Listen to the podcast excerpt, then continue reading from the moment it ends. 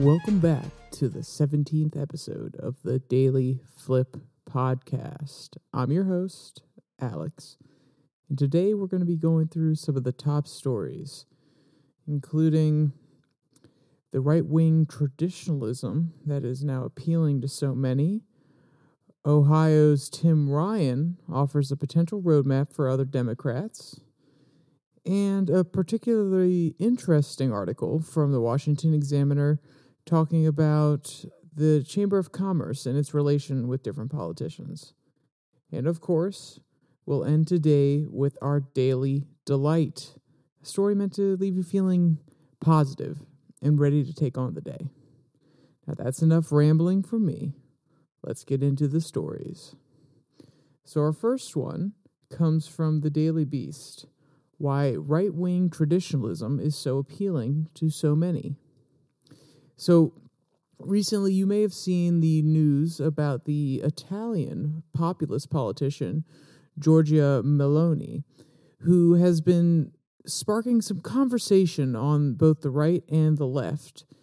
And a lot of the positions that she has seem to be very populist and though she is a little bit more left wing than what you could find here in America, you notice that she puts a lot of emphasis on the family and on religion and identity. And it's interesting to see the ripple effects here in America because this message seems to be resonating with people. And it, it's not necessarily surprising, seeing as a majority of Americans see America as a country founded in uh, Judeo Christian values. Not saying that it's necessarily uh, written into the Constitution, and when the founders said, endowed to us by our Creator, doesn't necessarily mean that they are speaking about God. But a lot of the values of hard work, having a methodical lifestyle, certain values and morals that are normally put at the top of the pyramid as the most important, the ones that we should try to strive for, are really based in Judeo Christian values. And so it's interesting to see how this is resonating. And it's not just the right. There are a lot of moderate Democrats who look at this and say, wow, she she really does have a point. And this author brings up that the reason it resonates so much is that the left has gone so far down the culture war path, trying to fight for uh, identity politics, whether it be issues about transgenderism, uh, degrading of the value of the nuclear family, saying that the normal family unit that we have had here in America over the last hundred years is actually not the ideal way to go about raising a child, but rather than just the family, it's more of a uh, how does that saying go? It takes a village. It's more of a collective effort. And it doesn't necessarily just have to be a mother and a father, but it could be uh, a mother and a mother. And then you could have your community around you to be a strong male figure for that boy, or it could be a father and a father, and you have other people in the community that can be a strong mother figure for, or woman figure uh, so that girl could look up to them. So there's been this slow degrading of the nuclear family. And if you remember, Black Lives Matter actually had this on their website um, a few years ago. And what I would do is, it's not on there anymore, but if you want to look this up and verify the information, go on the Wayback Machine and go about three years ago at this point on the Wayback Machine at their website and you'll be able to find the point where they say they're trying to break down the prescribed nuclear family. So you can see that there's a little bit of culture war stuff going on here. There's also been the degrading of the religious core of America. If you notice, a lot of Gen Z and a lot of millennials, they are not necessarily as religious as people that were part of Gen X or some of the boomer generation or the lost generation. So we've started to slowly move away from our religious roots. Now, whether that is a, a, purposeful culture war issue that certain people on one side or the other have taken up, it's not easy to say. But if you look now and you see the progressives and their beliefs about religion, how it shouldn't necessarily be the center of our society, that not all the values espoused in religion should be upheld, especially when it comes to gay marriage. I mean, actually, at this point, that's not even a progressive issue. I mean, Republicans are on board at this point. But a lot of the religious values that we used to hold dear aren't necessarily held as high on the pyramid as they once were. And then also, you have a very unique position from a lot of different people on the left who want to attack or tear down some of the history and legacy of the United States. Uh, a great example is actually, I'll read you the quote here from the article. Quote, do you think the left's attempt to remove statues of Thomas Jefferson or rename schools named after Abraham Lincoln might be contributing even just a little bit to this backlash, end quote. And he's referencing the idea that a lot of people really like, or at least have reason to seriously think about what Giorgia Meloni is saying over in Italy. And it's very interesting when we look at our history and we look at what we did wrong and all the terrible things that we've done.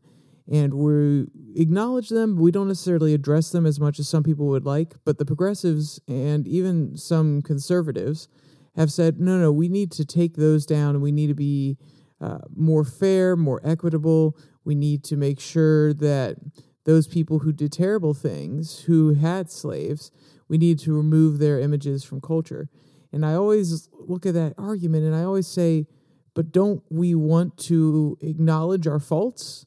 Don't we want to have that statue there as a reminder of what a great man Thomas Jefferson was and all the flaws he had? And that also kind of goes back to the Judeo Christian values that are being degraded. In Judeo Christian religion, we are fallen creatures, we are sinful beings. And we are always striving to be better. And when you lose sight of that, when you don't have that as part of your culture, that people m- make mistakes, people are terrible, and we're, as a society and people, we are always striving to be better. When you lose that perspective, sometimes it can be really negative. It can be very uh, what's the word I'm looking for here? It, it, can lead to a very pessimistic view, which is, oh, these people were just terrible. They may have had some redeeming qualities, but no, no, they were just terrible. Those terrible things outweighed the good things they did. And you get a negative perception outright instead of evaluating them and saying, no, no, no. Okay, he was a terrible, he did some terrible things, but he also did amazing things. And we are all fallen and we can't judge him any more harshly just because we know better now. Because it took time and we have to live up to the promise of the constitution. That's what we've been doing over 200 and some years. We've been slowly trying to make sure that everybody has the same rights that are given to white men property owners when the constitution is first ratified by the states. So the other thing that the author brings up here is the lack of purpose.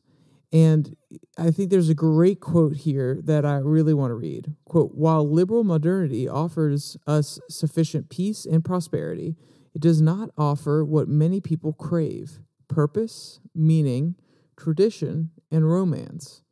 Consider this from George Orwell. Quote, whereas socialism and even capitalism, in a more grudging way, have said to people, I offer you a good time. And then the quote here mentions a certain mustached man that YouTube does not like, so I will not be saying his name, has said to them, I offer you struggle, danger, and death. And as a result, a whole nation flings itself at his feet. And this is a really good point. It, it was something that was also brought up when I was reading um, The Master and Margarita, a book put out during the later years of the USSR. And Stalin offered his people something more than just a life full of the pleasantries and good food. He offered them struggle. He offered them a grander purpose, which is to make your motherland the greatest country, the greatest empire ever. And though it's misguided, it still inspires something inside us as human beings. We want purpose. That's why a lot of people go to religion because they are seeking purpose in their lives and they want to understand what their purpose is here on earth. And if they can't find it here on earth in maybe a communist regime or a fascist regime where God is removed, then all you have to serve, all your greatest purpose is, is to serve the nation. And that's why you notice communist China trying to crack down on a lot of different religions because they don't want anything to come above the nation. They want the nation to be the ultimate purpose. And if you can't think spiritually, or if you're not allowed to spiritually express yourself, and you can't say, well, there's a bigger purpose than just serving my nation, there's serving God or serving a higher being, then all you have left is the nation. So I think the author is getting at something very important here, which is a lot of people, a lot of Gen Z, a lot of millennials, a lot of people who are lost are looking for purpose.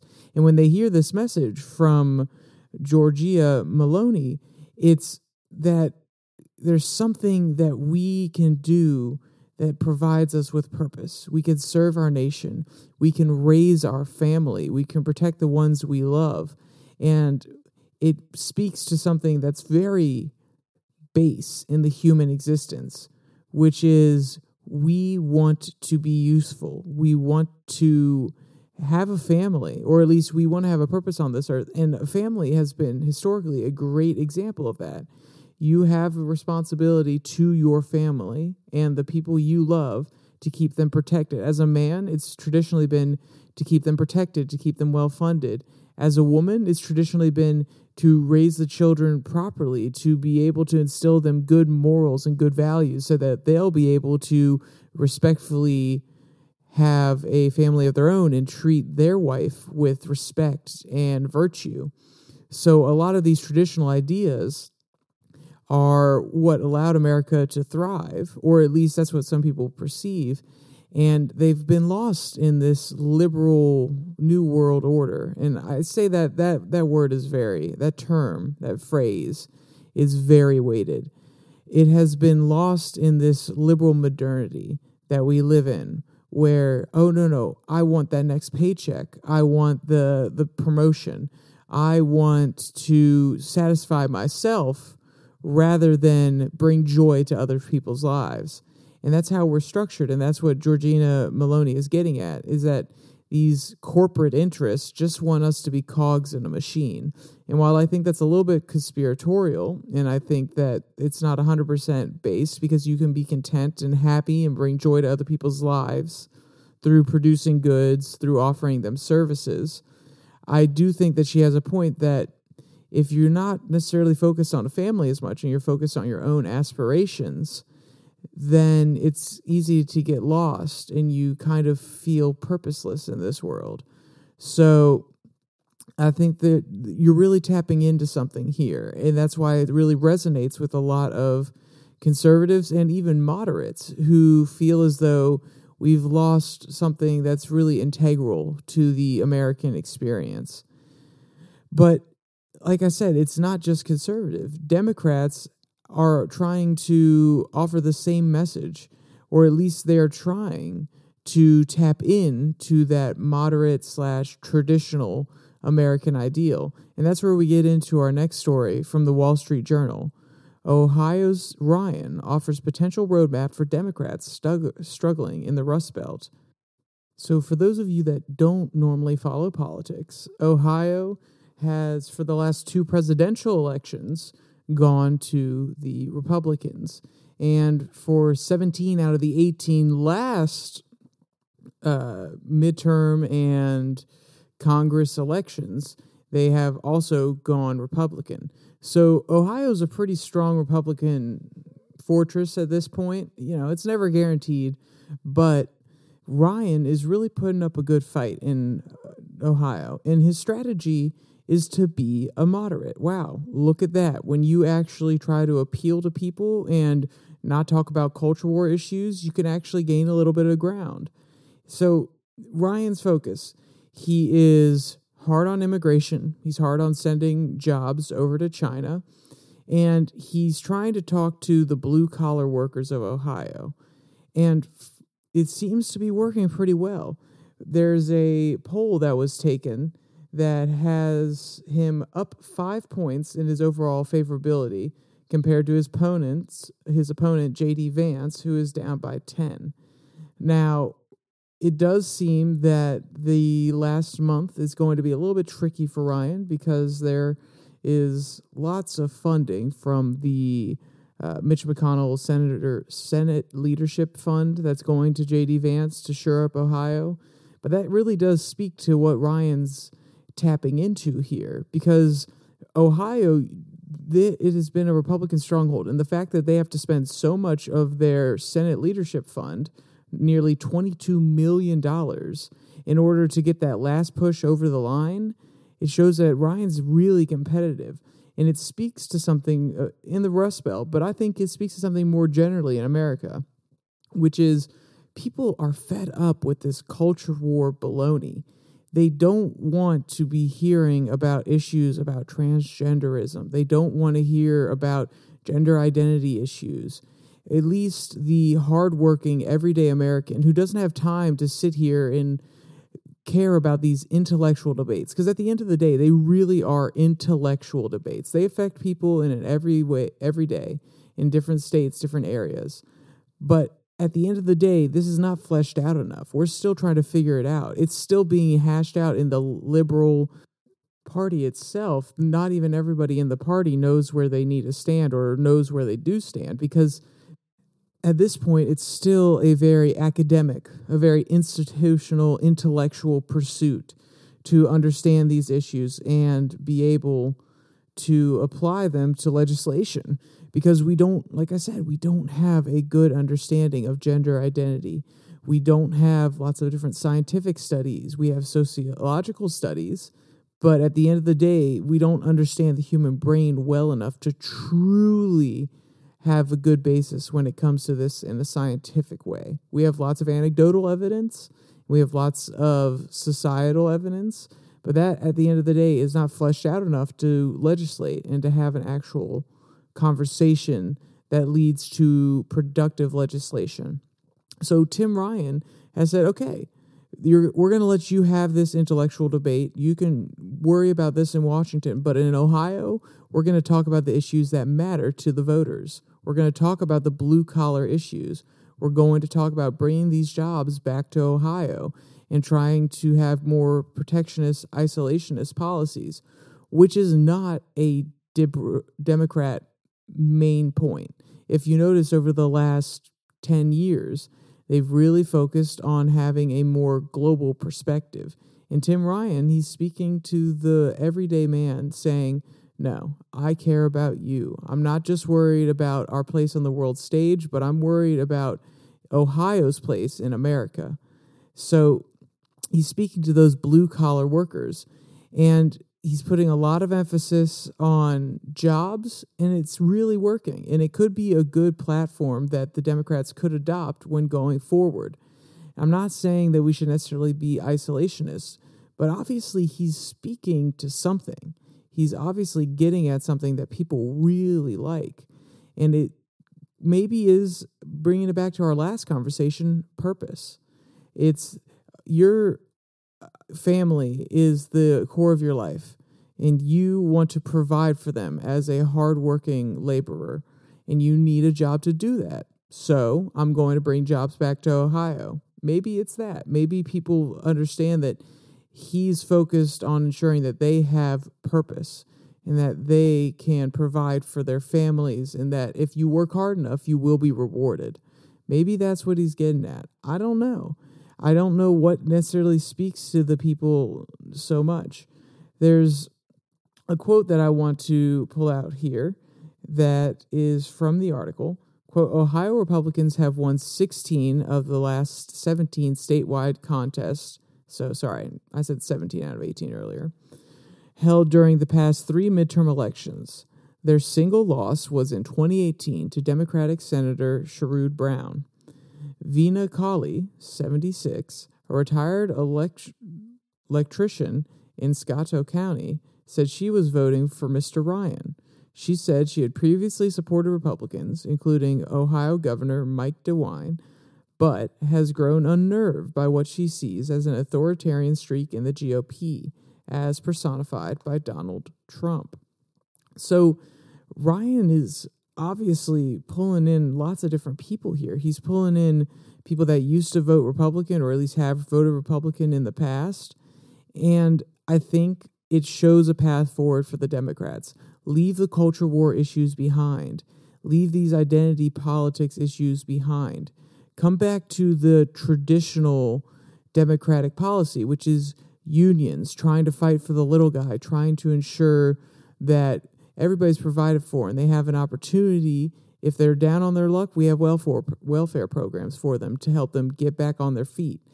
And I think a great approach to that would be similar to how Bill Clinton did a lot of his welfare programs during his administration, which is their limited time.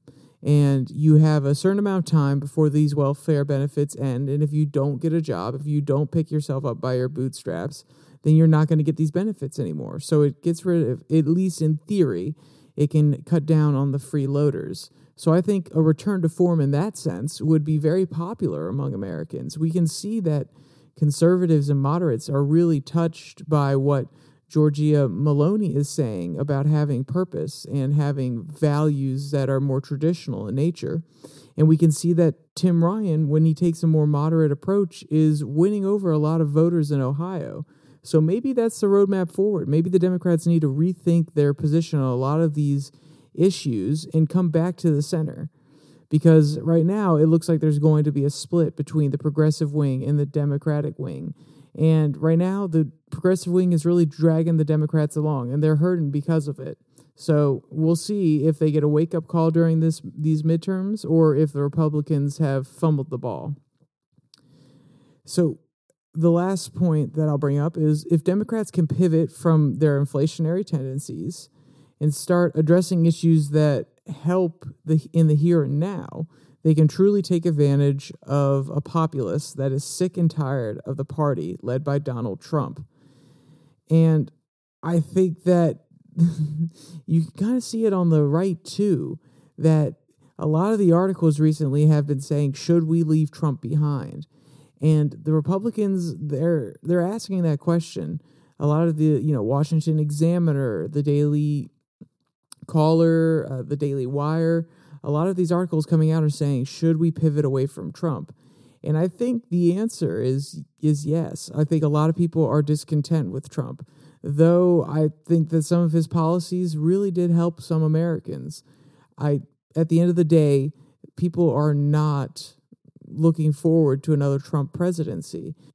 And if the Democrats can really seize on this while the Republican Party is still hashing it out whether they want Trump to be the lead man or not, they can make a lot of a lot of ground. If they come back and they have moderate policies and they're trying to speak to the everyday American, I think they could see a lot of success in November, but especially in the next presidential election. So we'll have to see how that one pans out. Our next article comes from the Washington Examiner. The title is Closed Chamber. So, for those of you that don't know, the Chamber of Commerce is the nation's most prestigious business lobbying organization. They, for years, have been giving money to different candidates who are pro business. And that, that breakdown tends to be more conservative than Democrat, uh, just because a lot of Democrats are more pro regulation and they are willing to put in place impediments or approval processes. They're willing to kind of grow out the bureaucracy that currently exists in DC, and that doesn't necessarily lend itself to to great business policy or at least an efficient and cheap business policy. So they tend to be uh, supporting more Republicans, but there's an interesting shift going on. A lot of populist candidates have recently said that they're not going to support or take money from the Chamber of Commerce if they win in November. And I think it it's an interesting contrast because you have this perception that the Republicans are the party of big business. And it's kind of speaking to the the populist movement that oh the, these companies don't have our best interest in mind they have their bottom dollar in mind which is something that the republicans never seem to care about in the past or at least if they did care about it it wasn't in the sense that oh the companies care more about their bottom dollar it's oh how is this adversely affecting Americans? Do these companies have a monopoly? And are they gouging our co- constituents? Are they making it hard for our constituents to buy gas? When you think of uh, Rockefeller and his monopoly, or Carnegie in the steel industry before, or Vanderbilt in the train industry back, all, these are all examples from uh, the early 19th century. So it's it's very interesting to see the shift of Republicans saying we're going to move away from the Chamber of Commerce. And I think the important thing here and why I bring it up in the context of these other articles is the reasoning. The reason they're moving away from these corporate interests is because more and more of these corporate interests have got into the culture war. If you notice today is a lot about the culture war and the populism that's growing in America and how certain issues really turn off a lot of Americans. And the populist Republicans who are not necessarily willing to put up with the culture war baloney are turning away from the Chamber of Commerce, who is more and more supporting companies that are running ads that are quote unquote woke that are supporting different social initiatives. I mean, if you saw recently, there was a Virgin Airlines commercial that was pro transgenderism, and they were allowing their employees to wear whatever outfit they felt comfortable wearing uh, when they are serving people on the airplane. So, continually, these companies have gone more woke, or not all of them, but some of them have gone more woke, and now the Republicans are finally saying, okay, we're going to put our money where our mouth is. We don't like these culture war issues, so we're not going to take money from the Chamber of Commerce anymore. We're not going to allow them to lobby us on certain positions that they want to make it through Congress. So the real question is is this going to hurt them? Is this going to end up hurting them in the long run because they are too focused on culture war issues? And there's a quote here quote some house republicans are even helping to launch an alternative business group the american free enterprise chamber of commerce. An unnamed house republican recently told the intercept that the party plans to investigate the chamber if it takes the majority end quote. And this just sounds like more baloney. It sounds like we're going through another four years of trump being in office. Oh we're going to investigate him if we get power Come on, guys, move on from this. If you don't want to support them, fine, don't support them. But why do you have to investigate them? I, the article gives no context as to why they should be investigated. If they committed a crime, sure, investigate them. But if you're going after them just because they have companies that fund the Chamber of Commerce that you perceive as woke, you're just going down this culture war hole that's not going to get you anywhere. Quote, the chamber spokesperson told the Washington Examiner, Examiner while there are few populist and anti business voices on the right and socialist administrative state voices on the left, we believe that a vast majority of lawmakers, particularly in the Republican Party, share our view that the free enterprise system and pro growth policies drive our economic growth and prosperity. End quote. And that's the Chamber of Commerce spokesperson kind of backslapping some of these populists, saying, okay, fine, you can leave. But we know we still have a base in the Republican Party. We know that this culture war baloney isn't going to stop some of these congressmen from providing growth and economic prosperity in their districts. So I think that it speaks to not only the left that's getting bogged down in this culture war, but also the right. And whether I agree with all of the social initiatives by all the corporations and all the different woke ads or woke policies, that's that business's prerogative. And we'll see in the open markets place if they that tactic, if that position that they've taken or the beliefs that they hold pan out. People will speak with their money. If people don't want to buy from Disney because they're running woke kids shows, they won't buy from Disney anymore. And Disney will either feel the hurt or they'll realize that they don't need those people to make profits. So I think the populists that are trying to investigate the Chamber of Commerce, that are trying to leave behind a lobbying group that's meant to help spur economic growth and has done so over the last 30 some years, is very nearsighted. And I think it's a little bit, I don't want to say childish because that's not fair, but it's a little bit petty. So my point that I'm getting at here is that the culture war is affecting both sides, and honestly, I believe it's to their detriment. Um, we'll see in November. We'll have we'll have a better idea of pe- where people stand. If these populists that are going against the Chamber of Congress are coming into power, and the establishment is kind of put on the wayside, then we know where the people stand. And maybe these culture war issues are more important.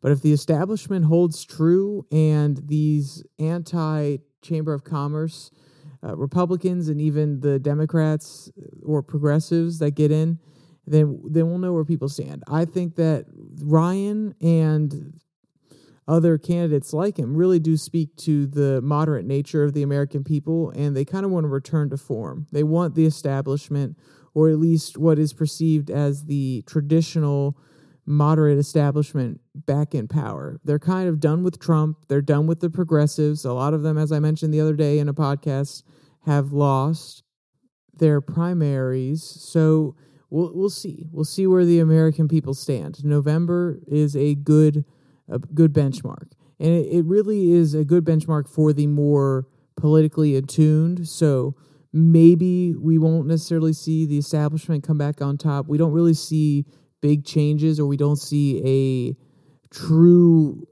examination of what the average American thinks until the presidential election because that's when people get out and vote. And the midterms are kind of more the politically active or at least the politically aware. But uh, I think we'll have a we'll have a good idea as of November. But the article does end on a, a very interesting note, and it speaks to the populist movement on the right. So I'll, I'll, read that out, and you can kind of make up your own mind whether you think people want the populist movement or they want the establishment. Obviously, you know where I stand, but people have different points of view, especially uh, Mr. Schwalb, who wrote, quote, For the first time in 30 years, Republicans will achieve a majority largely without the support of Fortune 100 companies. Instead, conservatives will take control, led by the activists and entrepreneurs who are exhausted and offended by the radical left policies pushed by these publicly traded companies. End quote. So, yeah, you can kind of see maybe the people are really fed up with this culture war baloney. And maybe they can kind of, on the right, they're willing to put up with it because they're fighting against the culture war. But I think at the end of the day, both sides are fed up with the culture war. I think both sides don't want to be dealing, or at least having to deal, with these issues. They want to be talking about issues that directly affect them in the here and now, and not intellectual conversations that are going to affect things 10 years down the road. Because a lot of people are just trying to pay their bills for next month. They don't have time to sit there and think about these intellectual debates that professors and students can have because they have so much time on their hands. But we've talked enough about the culture war and all this uh, baloney that could be a little bit negative and you know maybe a little bit pessimistic for some people. So let's talk about our daily delight. The story is from the Dodo. The headline reads Kind dog patiently waits on the lawn each day to give a friend a special gift. End quote. Macy, a three year old golden retriever, is a happy sight for Richard as he walks with his walker. Every day, Richard takes a walk to get some air and get out of his retirement home. Quote, I recorded their relationship on and off for months, but I have only recently started videoing. End quote. Mark Spielman, Macy's dad, told the dodo, quote, she loves people. And it's really cute. Sometimes Macy will even bring Richard a leaf as a a kind of special gift and you know it's absolutely cute and I, i'm absolutely i'm sure that richard is always happy to see macy. From some of the videos i watched they have a great relationship and um, i'm happy that richard has a little friend whenever he's out walking. Uh, if you want to see any of their cute interactions they will be in the link below that like and subscribe button as with any of the other articles from today and with that said, there's only one more thing to say stay safe, don't die.